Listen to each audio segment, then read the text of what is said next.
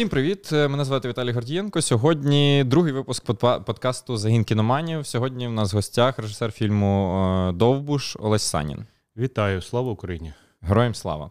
Е, Я запустив цей подкаст для того, щоб обговорювати з режисерами спойлерні якісь частини сюжетів, розка... говорити глибше про фільми, які вони зняли. Е, Але так як ми сьогодні записуємо 23 серпня, а прем'єра 24-го, тому е, ми сьогодні поговоримо. Перша частина у нас буде про е, для тих, хто не дивився фільм, і ви можете спокійно слухати. А потім я попереджу про те, що почнеться спойлерна частина, і тоді вже ті, хто не бачили, просимо вас подивитися фільм, а потім повертатися і до слухати подкаст. Або хтось прокрутить в кінець і зразу буде знати, хто вбився.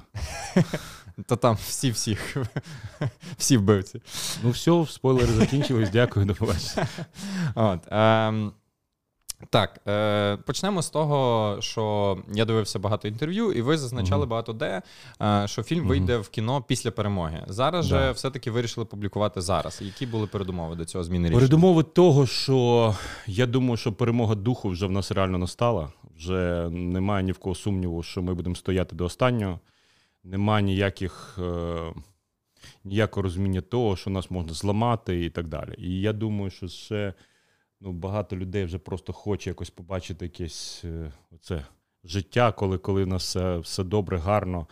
І е, ми довго думали, але але ну очевидно, що зараз там з точки зору комерційно краще б щоб більше кінотеатрів відкрилось і так далі. Але я не дуже вірю в те, що кіно як хороше вино з часом стає краще. Знаєш, тому е, при першій такій нагоді, що я справді відчув, що глядач може побачити, відчути те кіно, яке я знімав, от я і так кажу, давайте все зробимо всі сили, щоб показати. Так що угу. Пішли на це. А може, це був якийсь типу прем'єр якогось фільму в Україні? Ви побачили, що воно працює зараз? Ні, ні, я ну це там якісь частини продюсерські, звичайно, є прокатні е, і так далі. Ну я ж не зняв мультики чи ще з чимось там пояснення. Абсолютно очевидно, що зараз глядач ну, йде на українське кіно дуже активно. Я зараз, по перших переглядах, мене взагалі така досить, ну не скажу, що подивувала, але реакція сама така бурхлива. Там Оде, на Одесі, ну на Одеському фестивалі в Чернівцях. Вони ж ну, у нас було відкриття прем'єрне.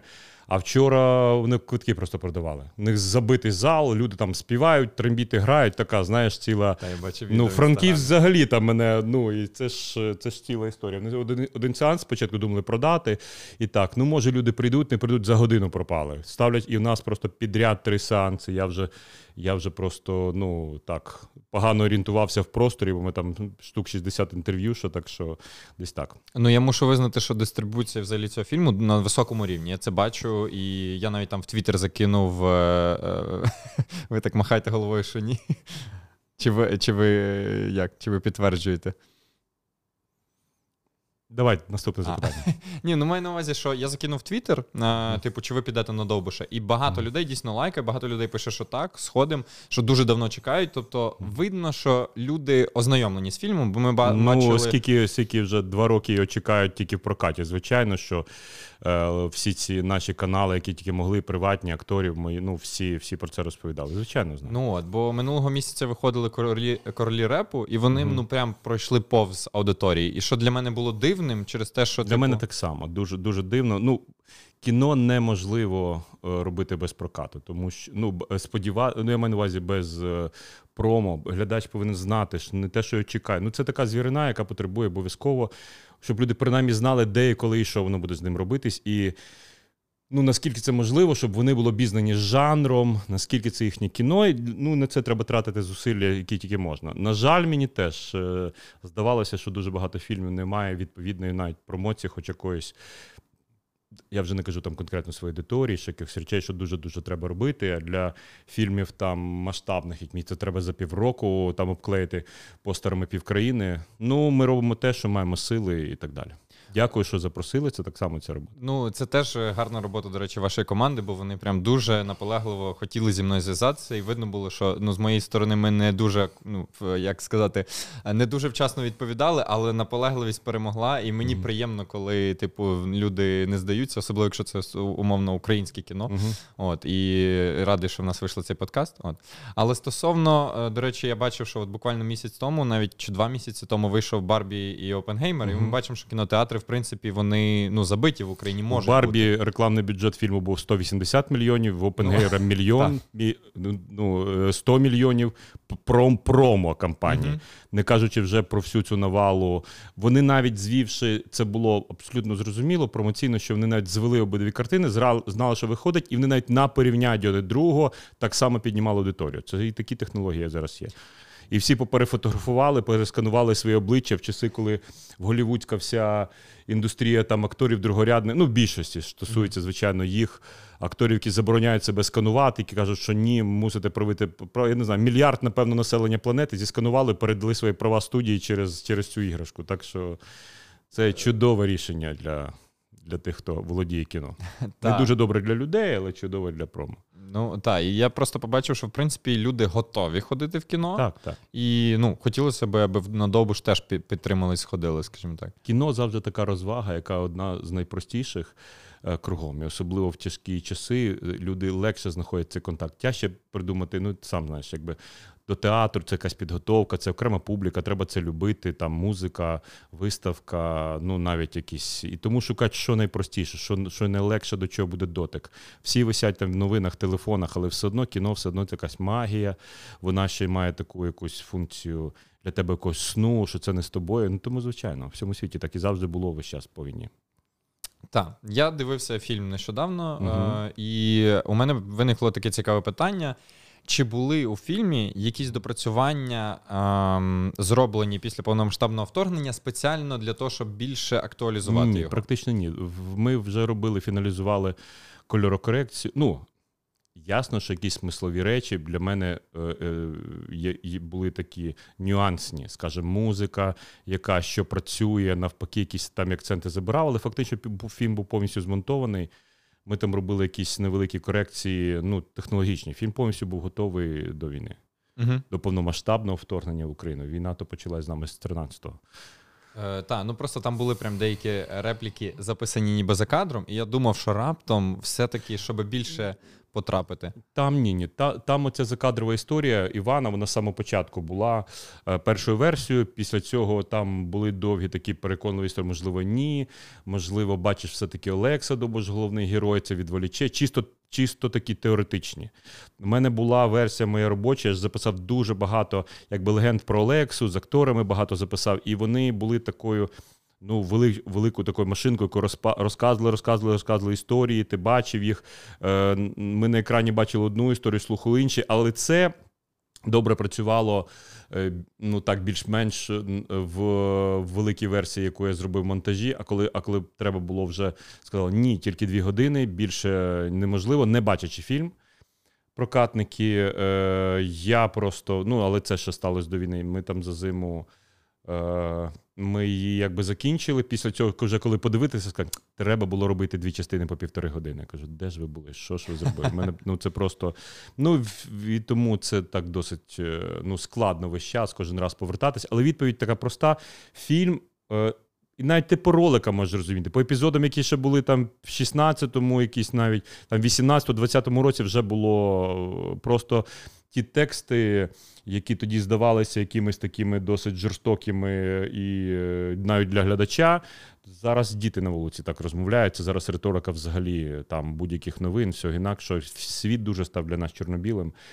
І е, Ну, я ніколи не збирався знімати актуальні фільми чи от на потреби. Я навіть думаю, це соромно. Ну, та, є, воно є, завжди є якось така не... фішка, да, це це зразу попахує пропагандою, причому вона ну, поганою частиною. От, от такою, це в кіно ніколи не працює, я так думаю. Ну, ну Можна просто... побачити по українських навіть прикладах, там крути чи заборонений. По будь-яких, да, да. Воно е, це для мене була історія. Взагалі, історія з Олексою Добишем для мене персональна. Навіть коли там оці були е, ну, пошуки грошей і так далі, що там казав, давай патріотичний фільм. Кажу, ну не називайте ніколи ніякий фільм патріотичний. Що те, що він український, вже він буде патріотичний, те, що люди його роблять. Не треба цих жанрових рамок радянських, ще якихось історій. Я там опирався, щось там якісь відбувалося. Ну, це завжди чиновникам треба обізвати якусь таку, ну, в їх розумінні, щоб їм було ясно, на бумажці написано. Для мене, чесно кажучи, от ця історія з датським з датською творчістю, значить, датський додати, фільм, датська вистава, додати, додати до сторіччя, угу. там до, до, до, до, до Коцюбинського, до 25-го з'їзду в ЛКСМУ, чи ще яку-небудь 325. Ну, це така, знаєш, історика якось пояснює чиновникам їхні заходи. Фільм не захід. І е, фільм зовсім інша звірина, тому. Для мене взагалі це така річ, знаєш, коли вже впираюся якусь ідею, в мене приходить думка: от може той сценарій, чи цей кажу, ні, оцей, тому що за це я буду вигризати просто все землю рити, все одно його закінчу, що би не сталося.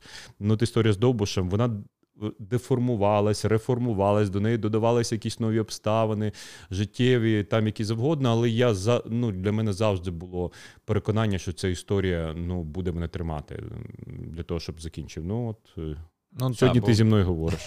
На щастя, ми нарешті побачили його, бо я там пам'ятаю, що так, з 2017-го були знімання.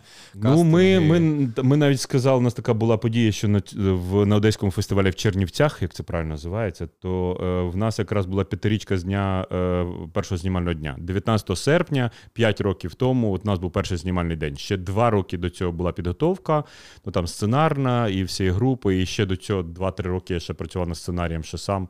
Тому це майже десятиліття зайняла ця дорога. Ну і багатьом людям там багато людей казали про те, що мавка довго робилася. Хоча це, типу, ну нормально для мультиплікації так робиться. У ну, нас, нас по так. суті українські фільми е, так само робляться. Там. Я її недовго робив, просто у нас були величезні перерви. Ми дуже швидко знімали, ми були дуже затиснуті в бюджеті. Дуже і просто це все були видумки, як це зробити швидше, ефективніше і так далі. Я проводив багато репетицій позна з знімальним майданчиком, бо екшн ну це ж катастрофічна така штука постановочна. і я дуже так, так. І ми розробляли. Ми за півтора року деякі сцени готували.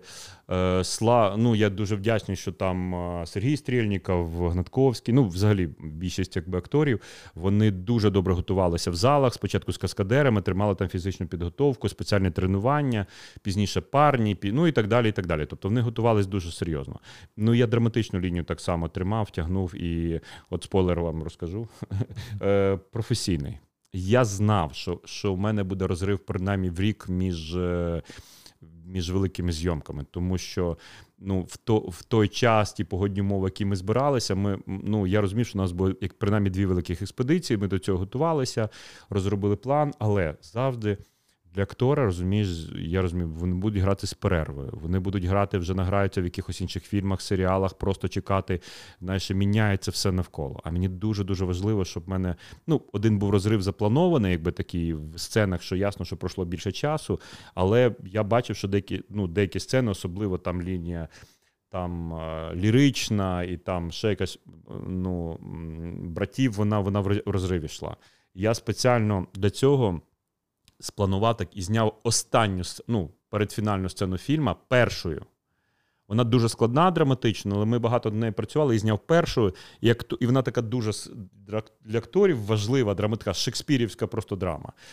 І я зняв цей фінал, і після цього ми вже просто кожен раз, щоразу репетицію, от просто в них вже емоційно перед очами, в мене, всієї групи, бо ми ще були такі в свіжій формі.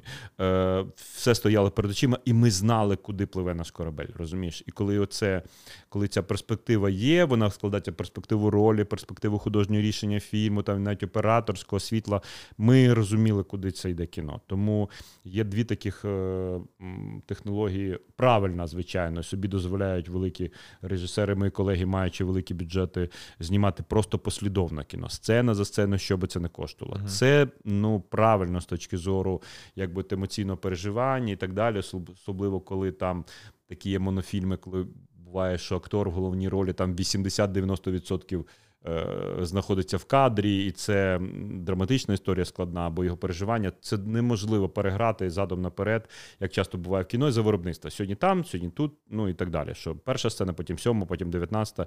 Ні, симфонія мусить звучати з першої ноти. Я натягував так лукал, щоб але щоб бачити це ціль, мішень, і, і власне, це це одна з важливіших, якби. Сцен картини, тому я пішов ну, на такі рішення. Це як спойлер про те, як знімати. Так. Е, Питання тепер е, дискусійного характеру, mm-hmm. яке зараз от е, виникає. Реакція польської сторони. Чи ви казали про те, що mm-hmm. як ви це сприймаєте, як це сприймають ваші колеги mm-hmm. Польщі, ті, хто вам допомагав, але все-таки чи не боїтеся, що цей фільм буде якимось чином використано зараз для того, щоб розсварити Як, як звичай, наші звичайно, народи? боюсь. Звичайно, що найгірше, що я хотів би для того, щоб наші наміри е, ну навпаки нас зблизити, розказати щось для нас цікаве, щоб вони були кимось порушені. Якщо говорити про про ну, власне, як сам фільм знімався, робився, там взагалі, ну тобто те, що немає, це навпаки, спільна історія, хороша, там співпраці, все інакше. Але ну ми ж живемо в час таких політичних баталій, тим більше зараз ну дуже гостра якби ситуація. Абсолютно очевидно, що Росія буде використовувати все, щоб пересварити. І зараз в Польщі вибори дуже гострі. Знаєте, як як футбол, поки немає фіналу чемпіонату, не ясно з ким говорити. Тому. Е, ми це зважували, говорили і радили з нашими прокатниками, польськими колегами, і ми вийдемо трошечки пізніше в прокат, як закінчаться вибори. Нам, скажімо, рівні мистецькому, творчому, навіть істо... ну, немає там ніяких питань, тим більше. Е, в кіно там і що є історичною правдою. В загоні опришків разом з Олексою Довбушою були поляки, мадяри. Ну, це тепер теперішні горці були волохи, це румуни, так можна сказати. Це це всім відомо. Є про це факти, там навіть кримінальні справи з цими іменами людьми. В той час, про який ми розповідаємо про кіно, ну не було національного ну, національних держав, навіть як зараз, не існувало. Вони вже існували там з кін... ну, з 19 століття, можна так сказати, формувались держа... ну, е, держави за національною ознакою. А тоді за за становою ознакою, тобто як король, він взагалі міг бути іншої національності і природи. Шляхта була, яка йому було підвладна, і польська шляхта, ну взагалі шляхта, навіть частина тої, що ми кажемо, українська шляхта, вони mm-hmm. вважали, що вони сармати, що вони взагалі не поляки, не українці, не угорці, не словаки. Вони сармати. Вони mm-hmm. поставлені на цій землі, щоб правити світом. А всі інші це якісь смерди, і mm-hmm. і це так було багато. Так, так, так це такі самі Габсбурги були. Просто це ну ці ж династії, ця велика імперія, там Росія, там німці на. 198% і і два трошечки угрофінів. Але сама, ну тобто держави інакше будувалися і так далі. Тому. І навіть конфлікт в сам фільмі це навіть не конфлікт між всією шляхтою і там всіма гуцулами, чи чи про це говорити. Це персональний конфлікт е, одного з персонажів, який ма, який шляхтич був за родом, але не був лицарем е, за своїми стосу і за своїми вчинками і так далі. А власне лицарем і став Олекса Довбуш. Тобто я про це розповідаю картину. Це ясно сценарію, ясно самої історії. Тим більше в нас же ж там починається фільм з. Польської війни за за спадщину, де російські війська оточили польські війська під Гданськом, і для того, щоб вирватися з полону, якби ну вирватися з оточення, була така спецоперація. Це реальний історичний факт. І ми в списку жовнірів, які воювали тоді під Гданськом, знайшли прізвище такий Олексій Добош, який. Як вважають історики, був прототипом е, ну, Олекси Довбоша. Якщо там Володимир Вениченко, якщо академік Грабовецький Володимир, який досліджував це все, все своє життя, вважає, що ця людина могла бути прототипом цього якби героя, реально існуючої людини, то я теж можу собі таке зробити припущення, що Олексій Добош, Русин, який воює там, що це може бути. Ем, е, Олекса Довбуш mm-hmm. і так далі. І і, і факт, ну це знову ж ми таке говоримо, тому це є. Але те, що в сьогоднішній день е, може бути щось використано проти нас, може. Тому ми домовились наперед, що картина зараз ми притримаємо її і е, і покажемо її. Ну, прокатник придбали, вони там якісь копії, переклад у нас дуже хороший. І так що ми чекаємо. Це відповідь на все, що я якби. Міг робити, робив, а про а про якісь там злі наміри взагалі не можна говорити. Мої діти всі говорять е, польською мовою. Я сам там дочка закінчила Варшавську королівську академію мистецтва. Я взагалі мене польська культура, я сам розмовляю, але польська культура для мене важлива. Я, чесно кажучи, вважаю, що майбутнє великі України в такій, можливо, новій унії, що схоже, до речі, посполитою, тому що для нас е, Литва, е, Польща, Словаччина. Е, це дуже дуже близькі культури, які ми точно розуміємо, і це такий дуже для нас важливий культурний місток. Е, європейськості України і власне розуміння цього власне. Тому що, скажімо, німецька вже культура вона має трошки інші засади, там Норвегія, Франція, ну інші. тому що в них така дуже дуже королівська влада, навіть теперішня демократична, вона все одно переходила через цих всіх імператорів, Наполеонів і так далі. А оця демократичність Польщі, як такої, вона дуже близька до нашого розуміння, скажімо, європейської культури, і це не тільки захід України. В принципі, оця історія Магдебурзького права. Ми жили дуже багато століть разом. І Мені здається, що це дуже правильна і дуже така, навіть позиція. Е, націоналістів польських мені дуже подобається, тим, що вони приймають все інакше, але дуже бережуть своє і uh-huh. йдуть за цим. У нас дуже багато спільно. І в кіно так само. У нас там фехтувальники, з якими я займався, які взагалі такі ну, відроджують е, школу е, польську, чи чи зберігають польську є така фехтувальна школа кресів. ну, Христова школа шаблі. Вони ж розповідають, що вона козацька. Вона, власне, козаки так само воювали разом з ними. Це наш якби спільний такий здобуток. І, до речі, в фільмі якби це є. uh Так що відповідь така: вона не проста, дуже складна, але думаю, ті, хто побачить фільм, зрозуміють, що це все розмови, а не ну да. Бо я просто бачив вже в Твіттері поляки по чуть-чуть починають тегати, типу, їхніх консулів, якихось і кажуть: ой, подивіться на цей трейлер. Там поляки говорять е, польською, і вони погані. Типу, і їм починають там починають вже дискусії. Мені хотілося запитати, які чи типу будуть якісь е, дії зі сторони в команди фільму для того, щоб якось пояснити. Ну, от це. я розказав це. Ну, ну Ми можемо пояснити тільки самим фільмом. Ми е, ну, нашою спільною роботою, участю, це вже пояснення того, що ми, звичайно, над цим думали, працювали і так далі. Але ці. Те, що зараз відбувається, оці визвольні змагання, uh-huh. які реально зараз відбуваються, очевидно, що це може вплинути. І я е, ну так само знаю, мені пояснили, я не знав цю ситуацію, що велика частина в Польщі економічної до сих пір е, тримається в руках Росії, і це і вони сильно впливають на ситуацію політичну в самій країні. Угу. А стосовно польських акторів, вони угу. були у фільмі, так? Так, великі польські актори. Матеуш Костюкевич це велика зірка е, польсько-європейського кіно. Я думаю, з його покоління, напевно, один з найкращих акторів польських, який багаторазовий лауреат е, Золотого Горла в них. Це така національна премія за кращі актор за кращі ролі для художників кіно. І, до речі, е, на минулому Оскарі він е, представляв Польщу. Фільм, де він знімався в головній ролі, був номінований американською кіноакадемією як кращий іншомовний фільм. І Він там єдиний з усіх акторів виступав. Таке політичне висловлення робив. Він був з жовто, ну, синьо-жовтим прапором і Е, виступав якби власне за допомогою України. Е, Агата Бузик, яка в нас грала е, в фільмі, так само велика там польська голівудська вже актриса. Вона багато знімалася і в Голівуді дуже нам допомагала і знімати, навіть організовувати зйомки. А вже коли навіть коли виїжджали і член нашої знімальної групи за кордоном. Ми, ми тримали близький зв'язок, ми дуже допомагали всім, щоб навіть організувати якісь поселення. Там на цілі волонтерські історії були і так далі. Так що вони дуже допомагали. Є же Шейбаль, який грав нас Потоцько. Потоцького. Це взагалі такий е, глиба польського театру, один з кращих викладачів. Він взагалі вважається. Так, як би сказати, для театральної публіки і кіношної, от людиною, яка особлює собою Е, польську школу розуміння Шекспіра. От Він він весь в цьому Шекспірі, і він дуже хороший викладач. Багато і, до речі, я не пам'ятаю, чи Матеуш, е, чи чи обоє, напевно, вони вони в нього вчилися. Тобто він він викладав для них. І так далі. Плюс у нас величезна частина була там постановників, е, трюків, які готували і бої Матеуша, і постпродакшн. Ми ж коли зупинились тут, нам просто плече підставили.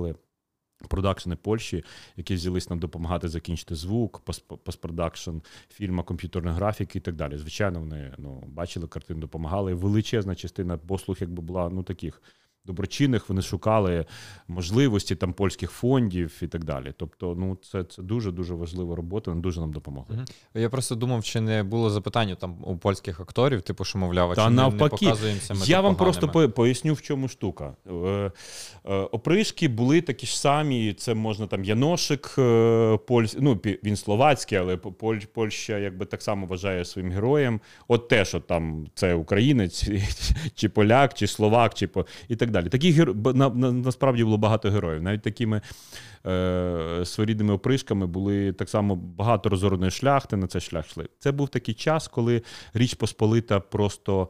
Її розривали вороги. В більшості це була Росія, Саксонія, частково Франція, Іспанія, які просто розривали цю велику державу.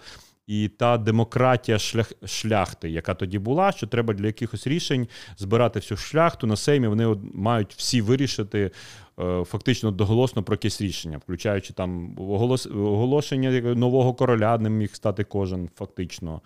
Е, ну, реально не зовсім так, але це все були постійні перекупи, постійні війни між собою, спільні, неспільні, зібратись там військо проти іншої армії. Це все було дуже дуже складно, і це всі використовували.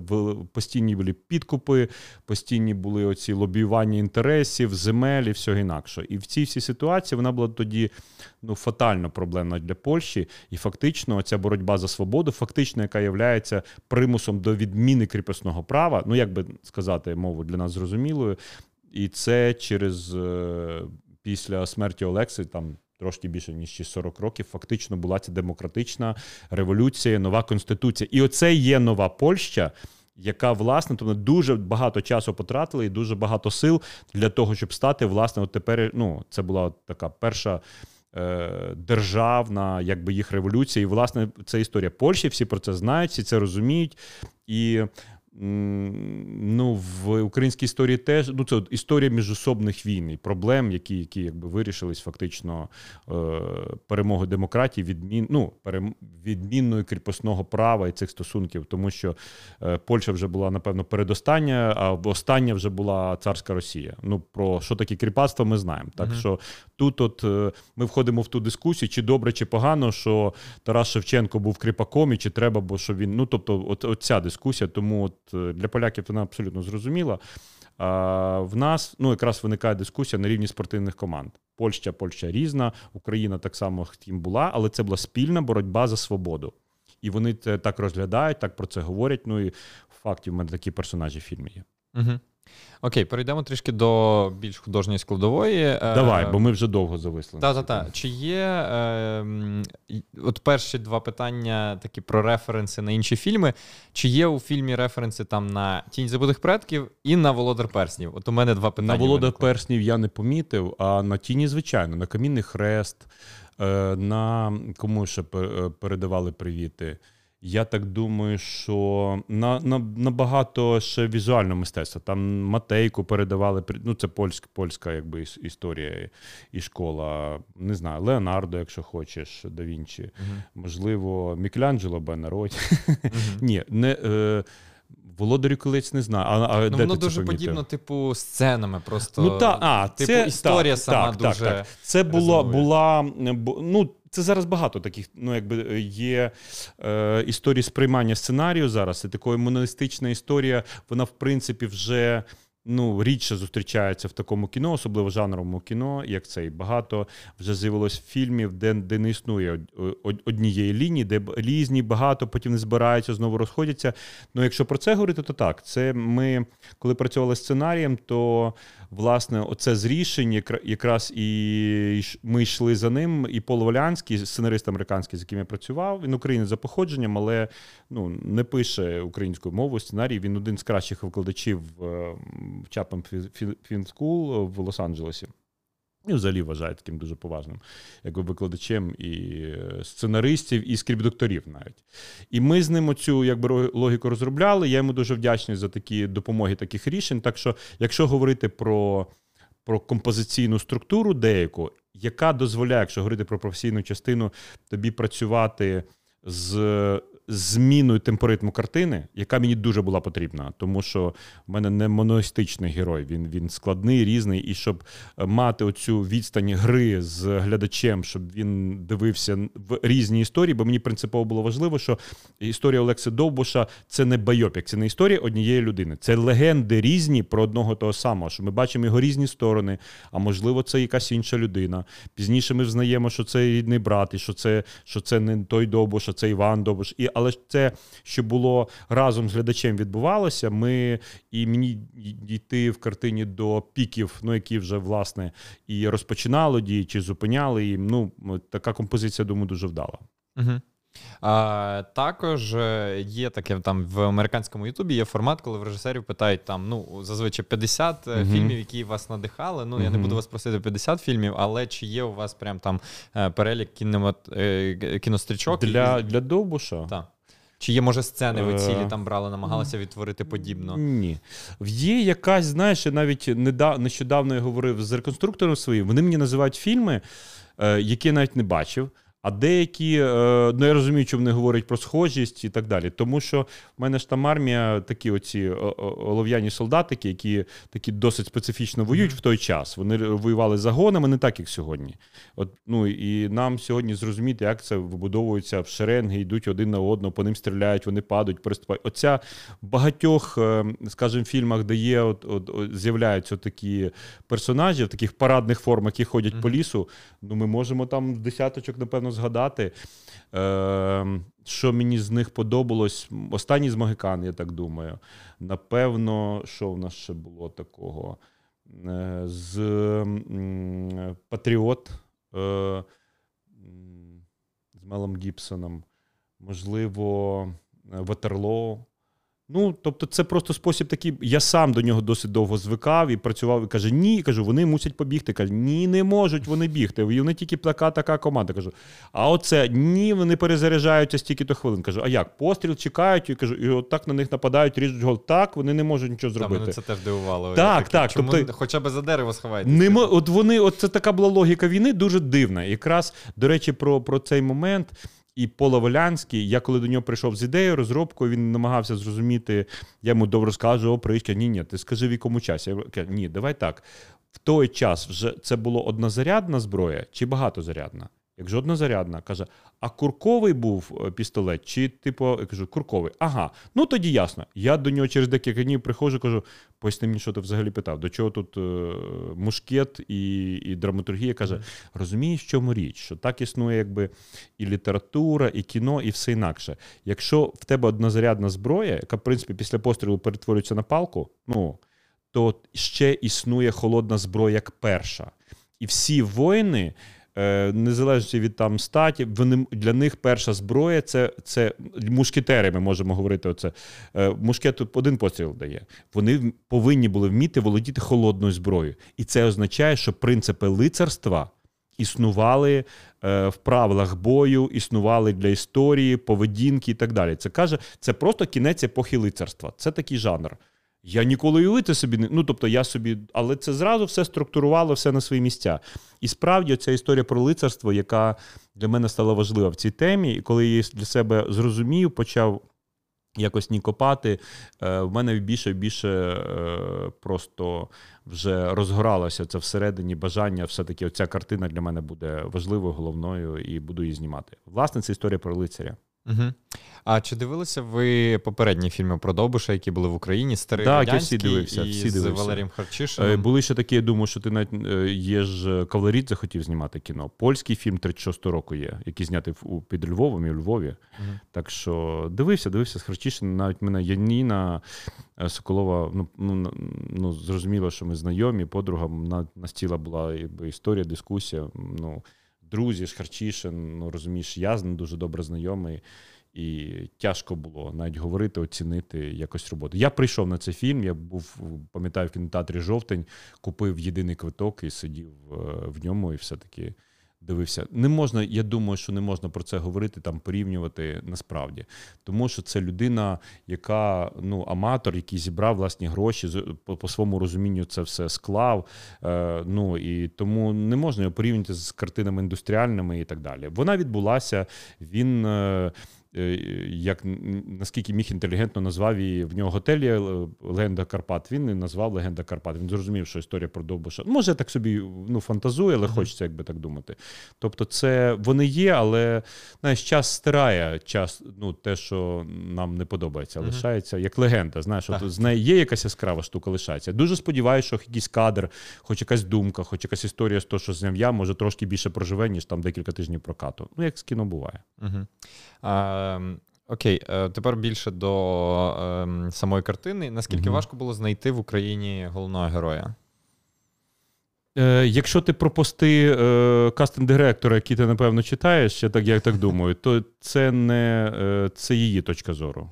Ну, я ні, я не не, не прив'язуюсь до цього. Да. Я просто знаю, що ну, типу, в Україні не не такий прям великий вибір, але. Якщо він мене був, е, але але є таке правило, дуже просте для постановника. Якщо в тебе є е, виконавець на роль Гамлета, ти тоді ставиш Гамлета. Якщо в тебе немає виконавця, не берися за цю історію ідеї. Далі ну, немає буде що робити, тебе чекає провал. Я знав, що в мене є е, той, хто може виконати роль Довбуша. Е, Я знав, що це було для нього складно зробити в тому стані, ну, скажімо, е, себе відчуття в професії, того, що я від нього хотів, його його ну, більшого, скажімо, проживання, ніж в нього був на той момент якби індустріальний досвід своєї професії.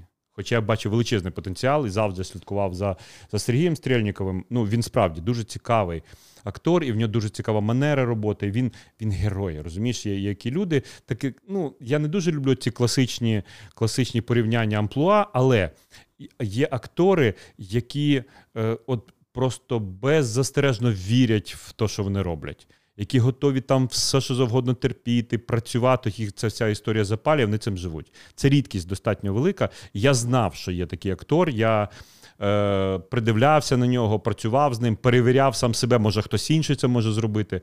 Але е, це була для мене річ якби зрозуміла. Е, я робив там різні рухи, казав, надіть мені ще когось. Там ще, ну Я я, я розумів і знав, що це буде він.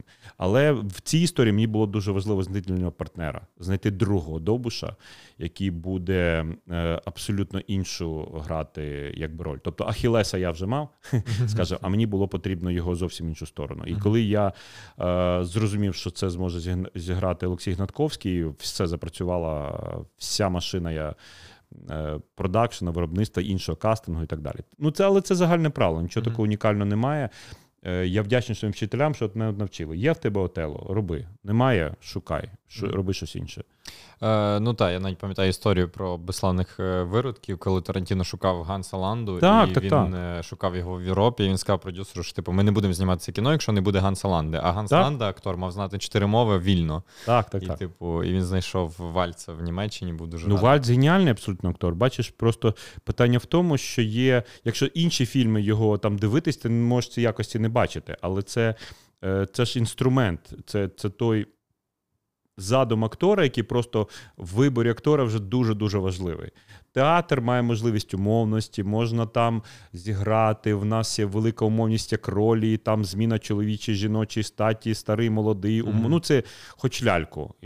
Кіно дуже реалістичне дуже реалістичне мистецтво. Звичайно, є якась історія умовності, ми можемо це грати, це буде там від театру. Ну, якщо це жанр якийсь Так, певний. так. Але ну, це це дуже специфічна річ. Тому треба мати, якщо є задум, треба точно мати актора, е, який це мусить зіграти. І ми пройшли з Сергієм Стрельником великий шлях, навіть такий якийсь підготовчий е, і психологічний, навіть і якихось моїх переконань. Ти знаєш, я ну. Я чекав, звичайно, що що буде ну, такий його якби е, серйозна робота над ролью, знаєш, але коли вона буде на такий розрив зовсім, навіть з якимись своїми ну, психологічними, скажімо так, речами, і які для нього дуже важливі, е, я йому дуже вдячний, що він на це пішов. І він е, з цим, очевидно, буде продовжувати mm-hmm. жити. так що... А питання таке: у фільмі дуже круто інтегрований діалект, mm-hmm. за що дякую, бо в нас мало хто з кінематографістів думає, що це оцей регіон, і люди мають говорити якось mm-hmm. по-іншому, бо кожен регіон відрізняється.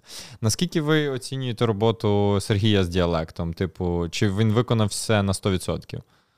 Ну так, ну ми ж спеціально, крім крім діалекту, uh-huh. які стояло завдання проблемне, тому що діалект не просто сам по собі, а ще й е, ну, всі знають, що брати, наприклад, рідні, вони говорять одним тембром навіть, uh-huh. і ті самі слова використовують.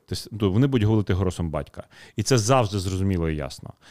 І мені треба було, щоб, скажімо, е, між собою знайшли спільно не просто мову, не просто зіграти по черзі, а для того, щоб мене. Е, Іван і, Олег, і Олекса Добуш грали фактично одну роль одним голосом і так далі. Ну, це зрозуміло, що трошки, але щоб глядач не чув цю різницю. Звичайно, ми над цим працювали. Але в наша ж проблема, якби я теменно гуцульською мовою зробив картину. Я, до речі, на це підбивав навіть там е, своїх колег, і картина брати, до речі, спеціально робилася, але їм можливо дивитись тільки субтитрами для людей, які не місцеві. А я робив велику індустріальну картину, ну, принаймні, щоб всі українці принаймні вільно розуміли, що йдеться. І ми робили спеціальну адаптацію тексту, коли фактично це літературна українська мова, але за рахунок там зміни слів, діалектизмів, якихось звучань, буквально нот, музично, побудови. От, скажімо, е, ну от там мелофонія мови, вона абсолютно гуцульська, але слова не завжди. Е, слова фактично, ми дуже довго підбирали слова, міняли місцями, щоб ну, будь-якому українцю з сходу, заходу, там півдня, ну, було зрозуміло, щоб він розумів, навіть якщо якесь слово не я, окей, це це не смислова, а це міняємо далі. Оце кожен, е, кожна фраза, кожна репліка, тобто робота була величезна. Е, але молодці абсолютно всі. В мене немає якихось таких застережень, що хтось не не впорався, е, там спіткнувся навіть деякі фрази. Я там уже монтажно виймав, щоб щоб ну, малюсенькі епізоди, е, де ми спеціально переозвучували іншими акторами і так далі. У мене там півтрупи франківського театру працювали на озвученні так само. Але це частково епізодів. Майже ну, всі в мене персонажі е, працювали самі, актори самі звучали. Е, наскільки довгою і тривалою була робота по костюмах, бо ну, вони в фільмі фантастичні. Да. І як як ви З самого початку Гала Отенко і Марія Керо, е, я з ними працюю давно. Я сказав, в мене така історія, такий звук. Але кажу: запам'ятайте, це не можна буде зробити на підборах цю картину. Ну, е, я маю на увазі не взуття, а те, що там з якихось інших фільмів насмикати. Це в нас має бути як окрема планета, як хочете. Тобто, ми робимо машину часу, ми маємо переміститися в точно в цю епоху. Кажу, фотографічних матеріалів фактично немає. Ті гуцули, які, яких ми знаємо зараз, це початок ХХ століття, не раніше. Але є отакий живопис, є отакі картини, є отака церква Святого Юра, де на стінах намальовані люди. От в цей період часу, буквально це костюм. Це і ми робили ці дослідження. і Було надзвичайно цікаво зі мною йти. Деякі речі ми шукали компромісно, тому що ну, якщо от зовсім е, ідеально повторити деякі якби річні костюми, це взагалі їх пізнати неможливо, що це за люди взагалі як так можна. Тобто вони були такі специфічні. Більш-менш ясно і зрозуміло була історія для шляхти, і то вона була досить специфічна, тому що шляхта, е, якби власне речі Посполитої, вона була дуже от якраз ця сарматська, вона відрізнялася від Франції, від Іспанії, і, і мода така була зовсім така дуже специфічна, войовнича, і це в всіх маленьких деталях ми працювали. Я працював буквально з ними з кожним костюмом, з кожною деталю, як брифував, розповідав. Я сам це досить добре знаю, більш-менш вмію. Тому оця частина, все, що їм там було складно, я їм але ще ж питання не завжди просто там національного одягу чи правильного, завжди одяг визначає і соціальний стан. Завжди ще одяг, одяг означає добре чи не добре для цього актора, для цього образу, тих умов. Ну, дуже багато умов, власне, взагалі до до картини, до костюму в цій картині, зокрема, тому що в мене не, на на натурі не так багато декорацій. У нас там замки, зрозуміло, але це ліс, серед якого костюми являються основною декорацією, персонажем. Вони дуже складні, в них тьма деталей.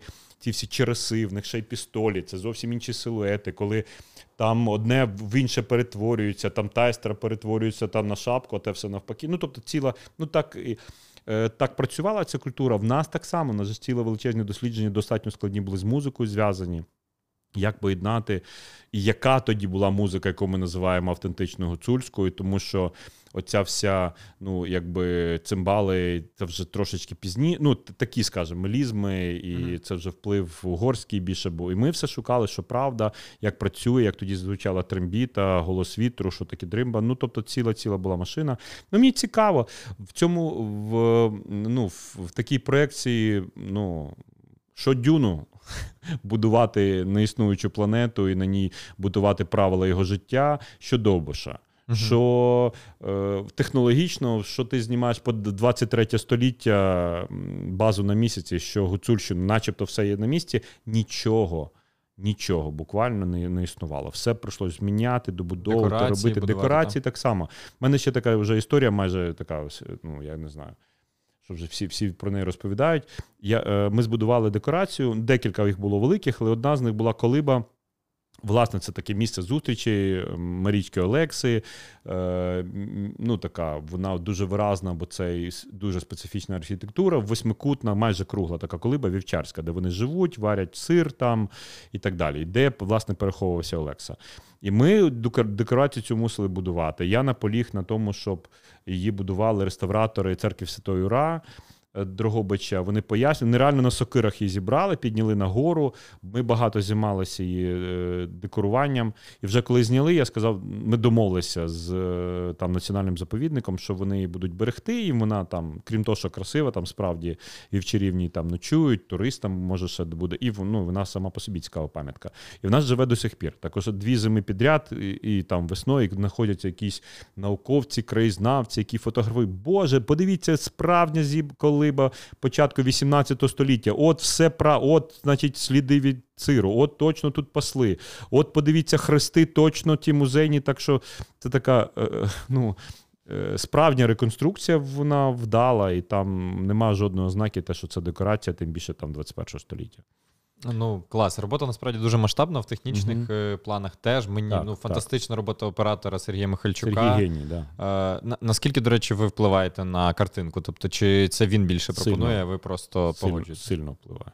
Е, тобто ви... Ми з Сергієм знайомі з раннього дитинства. Немає людей, людини в, на планеті, які один одного більше знають, ніж ми. Наші батьки, коли ми вже виїхали сюди, очевидно, що ну, ми вже були більше разом. Навіть наші родини, наші дружини, мен, ну, ну, якщо математично менше років знайомі, ми ми вчили один одного знімати кіно. Ми, В нас якісь спільні смаки, то що ми любимо, що ні. І в нас обговорення іноді бувають такі, що ми присідаємо, приходимо на тур, дивимося на лавочку. Він розуміє, що я хочу знімати, як я хочу бачити персонажа, актора, чому бо ми давно давно це пояснили. А я розумію, е, який буде ракурс, яка буде оптика. Ну тобто, ми ми точно розуміємо, що я. Е, Підтримую цю частину візуально, як робити, а він в великій мірі е, дуже точно знає, як знімати. Але він, крім того, всього, там композиції кадра, в технічне оснащення і так далі. Поки що я нікого, крім Сергія, не зустрів, який так е, тонко і синхронно працює з акторами. Він дуже любить артистів. Він читаючий оператор. Це оператор, який ходить на вистави. Це оператор, який ну він справді любить акторів. І Взагалі людей любить, і це дуже важливо, тому що часто для операторів їм там важливо світло поставили, добре. а Тут ні, це все важливо, це все правильно, це мусить бути. Але він що завгодно змінить для того, щоб актор, власне, в цьому кадрі, в цій історії, він повністю відповідав тому образу, який ми придумали, і і справді допомагає допомагає е, над цим працювати. Не всі так працюють. Тому справді я думаю, одна з його найбільших якостей, крім. Е, професійних таких технологічних е, можливостей. Він дуже дуже любить людей. Так, я б колись теж мав нагоду в нього зніматися, mm-hmm. і типу, в мене mm-hmm. тільки теплі відчуття так, від, так. від цієї людини і від того, як він працює з тим, хто в кадрі. Е, після того я не зустрічав принаймні таких. Е, ну, це я теж тому е, ну, часто Сергій для мене в принципі є таким дуже серйозним мірилом смаку. Е, взагалі людяності, честі, і це от він справжній лицар цього кіно. Це це правда. А, Ви говорили про те в одному із інтерв'ю, що mm-hmm. у вас є прям ціла книга розкадровок. Е, є там більше я думаю, ми недавно рахували, у мене десь 2000 аркушів, але це ну, в ньому 6-8 кадрів в кожному mm-hmm. аркуші. Так. А ви не думали його розіграти там для Збройних сил України? Ну, звичайно, дивись, ми зараз взагалі ну, проведемо цю кампанію. Mm-hmm. Щоб ці донати були більші, треба, щоб це вартувало щось. Ну, правда? Та, Подивляться та, фільм. Та. Е, в нас є там, звичайно, бартки, зброї, іманні, там опришків. У нас є багато такого, що досить цінних якби, речей реконструкторських, які робилися, всяких там хрестів, знаків, чересів. Ну, є, є це все. Там частково орендувалося, велика частина, принаймні з майстрами, що працював, ми полишали. Е, І і так само. Можливо, будуть якісь листи авторські цих ескізів, розкадровок, художники захочуть, але ми е, зараз проходить така мала частина цієї виставки костюмів у Львові. Ми там, ну, більшості костюми, кадри з фільму. Так, Мгм. так. Там такий цікавий простір, музей пива, але ну, вони нас туди гостинно пустили. Ну, він, Вони він сам фільму все-таки. Ну так, да, але це менше зв'язано з як спонсорами фільму. Знаєш, в них, е, бо це історія не про пиво. У мене ж там немає чокані. А хтось питав, е, да, да, мене, де, чи- де буде Німіра Чи, в кадрі. чи, да. ні, чи п'ють персонажі львівські в кадрі? Да, не п'ють. Е, Чи вони не знають, що це львівське, я не знаю, як точно сказати. Та, та. Так що е, ні. Але е, історія стину це такі. Вони, е, мені здається, що вони так мистецько намагаються ставитись до всього. Вони такі простори будують. Ну, гарна дата, 17-15, це фактично події, Мгм. ну, трошки пізніше відбуваються мого фільму. Я якусь магію завжди шукаю, якісь, знаєш, якісь близькі сторони. Ну і якщо говорити про міську культуру, то пиво тоді просто врятувало світ, бо воду пити було неможливо. Просто всі були трошечки п'яні весь час, включаючи дітей, робили такі вчинки, що їх на голову натягнути не можна. І так існувала собі Європа і пережила чому. Так що, ну це так жартую, звичайно. Але є, є, є ці моменти, і вони специфічні. Але про що я говорив, в Києві в вересні ми відкриємо в академії мистецтв тут недалеко, на бульварно Кудрявській. Ми відкриємо велику виставку, де будуть костюми, розкадровки, кадри, як знімався фільм. і Будемо робити такі, як кажуть, кураторські виставки авторів фільму. Бо дуже багато питають людей, в кожного якісь запитання. Ми там цю дискусію. Ну, це вже буде про спойлери. Ми вже поговоримо. Це вже не буде не стільки там. Ну і не буде вже рекламна кампанія, якби фільм, бо я думаю, що вже якісь там декілька тижнів буде йти. А просто це буде мистецькі якісь розмови, розуміння, де ми є, що ми далі йти. І в принципі, якби мені в моїй там кар'єрі, якісь студентській, я таке бачив, мав можливість, я б звичайно це відвідав, пішов. Це супер, якби світ, який хочеться знати, як ці люди взагалі таке можуть робити. Я би задоволенням пішов. Так що і запрошую тебе. Я сподіваюся, що все, все буде добре. Ну, хоча кожен день зараз все міняється, але дуже сподіваємося, що все буде. Добре, наші плани якісь потрошечки будуть здійснені. Так що запрошую тебе на виставку. Приходь. Залюбки прийду. Тут е, легенька була пауза Мгм. між е, тим, що ми Так. говорили. Е, ми обговорили, що все-таки в нас сьогодні Мгм. немає часу приділити там спойлерам стільки, скільки ми хочемо. Бо І сьогодні бажання. Так. Бо ще є прем'єра сьогодні Так, і так. багато інтерв'ю у пана Олеся, але все-таки я запитаю декілька питань, а, які мене особисто цікавлять. Так, Там я, я собі так виписав, типу, можливо, я щось не, не допер там, умовно. Є в фільмі персонаж єврей. Я Мгм. знаю, і ви Да, часто Бешт. розказуєте, да, Бешт. І ви часто Мгм. розкажете про те, що це прям ну дуже важливий там Мгм. персонаж в там в хасидській історії і так далі. А, але наскільки сильно він тут е, в сценарії, типу, впливає на все? Ми, він стоїть для мене було дуже важливо, якраз щоб щось сталося з Олексою, якась зустріч, яка змінить його поведінку, яка заставить його зупинитися і. Е, це, ну, це можна там, що за одного поламати, але, але мені було важливо, щоб була якась неочікувана зустріч, яка би поміняла його. Мені треба було змінити його темпорит думки. От, знаєш, таке, як випадковки. Обі-Ван Кенобі. І ми навіть жартували, да, що там добрий вечір тобі Обі-Ван Кенобі. Як, як е, Тверський приїхав на зйомки, каже, що ти хочеш? Я так розумію роль. В чому? Маленький епізод треба дуже-дуже точно зрозуміти. Я кажу, а ти що думаєш? Кажу, от я думаю, такий Обі-Ван Ну, тобто людина приходить каже, це твій батько. Ти такий, ого. І це все, ну тобто, це такий, знаєш, є, називається технологічно роль рикошет. Коли от вона стоїть в такому місці, в який попадає і пом... ну, і міняє напрямок рух, руха головного героя. Це ну, технічна функція така. А далі це вже е, ну, хто це був, що це був, як це все змінилося і так далі. Ну, мені це було цікаво, тому така була робота над ним. Але технологічно це персонаж рикошет називається. Окей, е, сцена з пограбуванням. Мгм. Вона прям супер зроблена, мені дуже подобається. да. Але в мене було питання: наскільки може бути реальним факт, що перевезення великої суми грошей супроводжується, типу, такою малою, малою групою, і вони їдуть крізь небезпечний регіон в Карпатах, де саме ці люди. Є, звичайно, якісь умовності. Ну, по-перше, це секретне було перевезення. По-друге, е, якщо говорити про те, як це робилося, вони максимально були захищені, тому що це була залізяка, яку неможливо було до неї підібратися. На ходу зупинити. е, Такий потяг із м'яса, скажімо, дуже дуже складно. Охорона була і спереду, і ззаду. Тобто, це ну дуже серйозне. Зараз, ну як перевозять цінності, ти бачиш автомобіль, скільки там людей охороняє. Ну так, там четверо. Так, тут питання в тому, що забезпечені його. Вони знали, куди їдуть, хто їх зустрічає, де це відбувається. Це мало відбуватися досить секретно. Тому є такі моменти. Але, але про саму ну, якість того, як це відбувалося, як це все робилося, справді відповідаю, зуб даю, що так. О, окей. Е, Звідки була типу звістка про смерть Довбуша? Якщо е, в принципі поляки знали, що він сидить в тюрмі, і типу, і не було ніяких, е, ну, типу, ну, типу, всі в селі знали, що він помер. Угу. От, але, типу, чому вони вирішили, що він помер? А, але Тому що по- принесли гроші за його життя.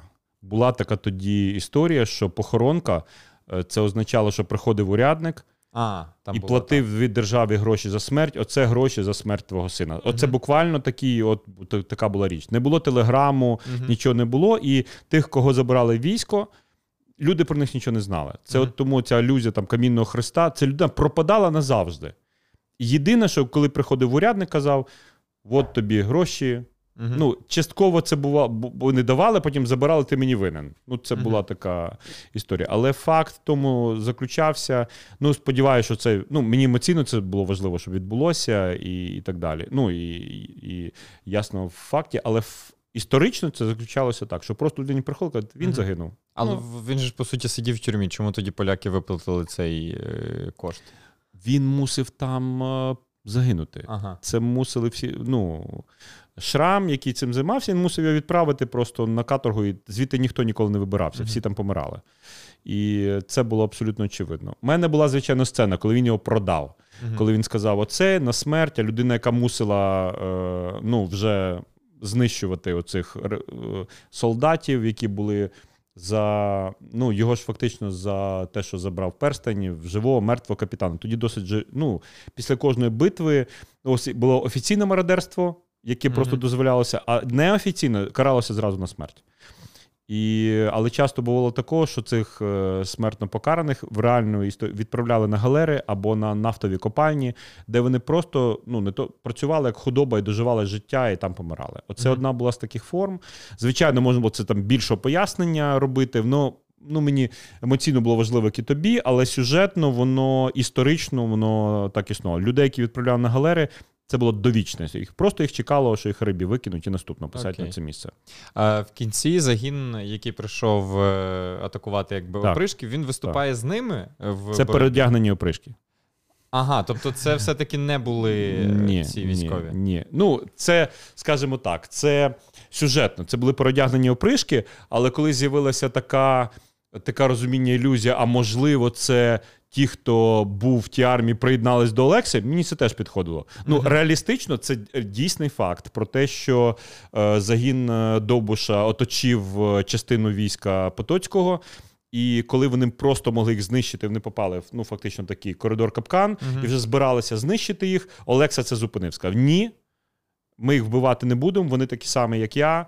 І по історії, ну, звичайно, було б жанрово цікаво їх там повністю розігнути, щоб вони голі далі побігли, і тоді було б це ну, зрозуміліше. Ну, та, Але та, мені та. дуже важливий був стик е, того, що для глядача, що все-таки піймали, не піймали Олексу, що це з ним робиться. Мгм. Ну тому що далі передує ну, важкі сцени смерті, втрати товариша. До речі, цього е, Яна Поляка, який там був повішений. Тому така ну майже комічна річ, яка була б в класній там якогось Астеріксі Обіліксі, вона була б жанрова. Мгм. Я пробував, я думав, ми навіть там планували цю сцену.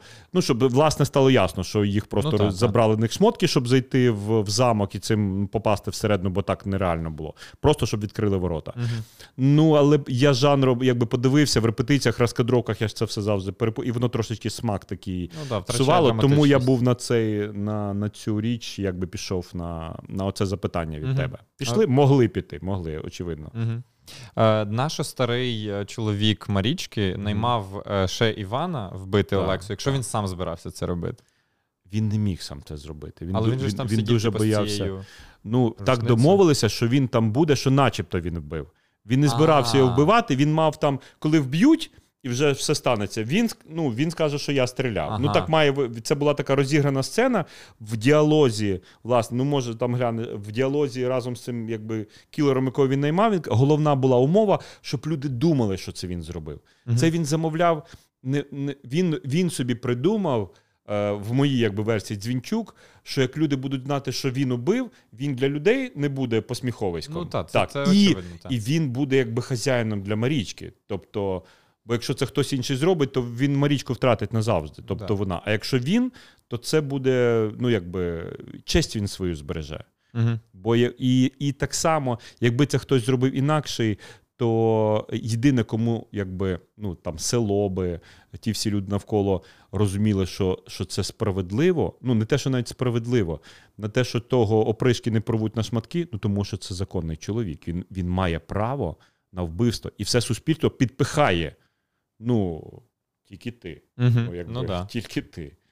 А він сам боїться, він сам не знає. Тому він пішов, віддав останні гроші, наняв собі кілера, і ним випадково виявилась людина, яка виявилась. Ну так. Ні, ну але чесно, для мене це було прямо очевидно. Я коли побачив, що є якісь загадкові кілери, ну, ну я ясно, звич... хто це. ну, звичайно, ну це так працює цей жанр. Ну, та, та. Коли, коли можна було зовсім що не ясно, хто це, звичайно, мені треба б завалити. Ну, там Івана і просто крупний план показати розсічена голова, і ти вже розумів, що він помер. А я ну завжди жанр такого кіно ігрового, що глядач трошки більше знає, догадується, але він вірить в цю гру як дитина. Оце, Оцей ляльковий театр. Угу. Ну, я маю на увазі цього жанр, тому там музика мусила бути така, як з боку оркестр сидить.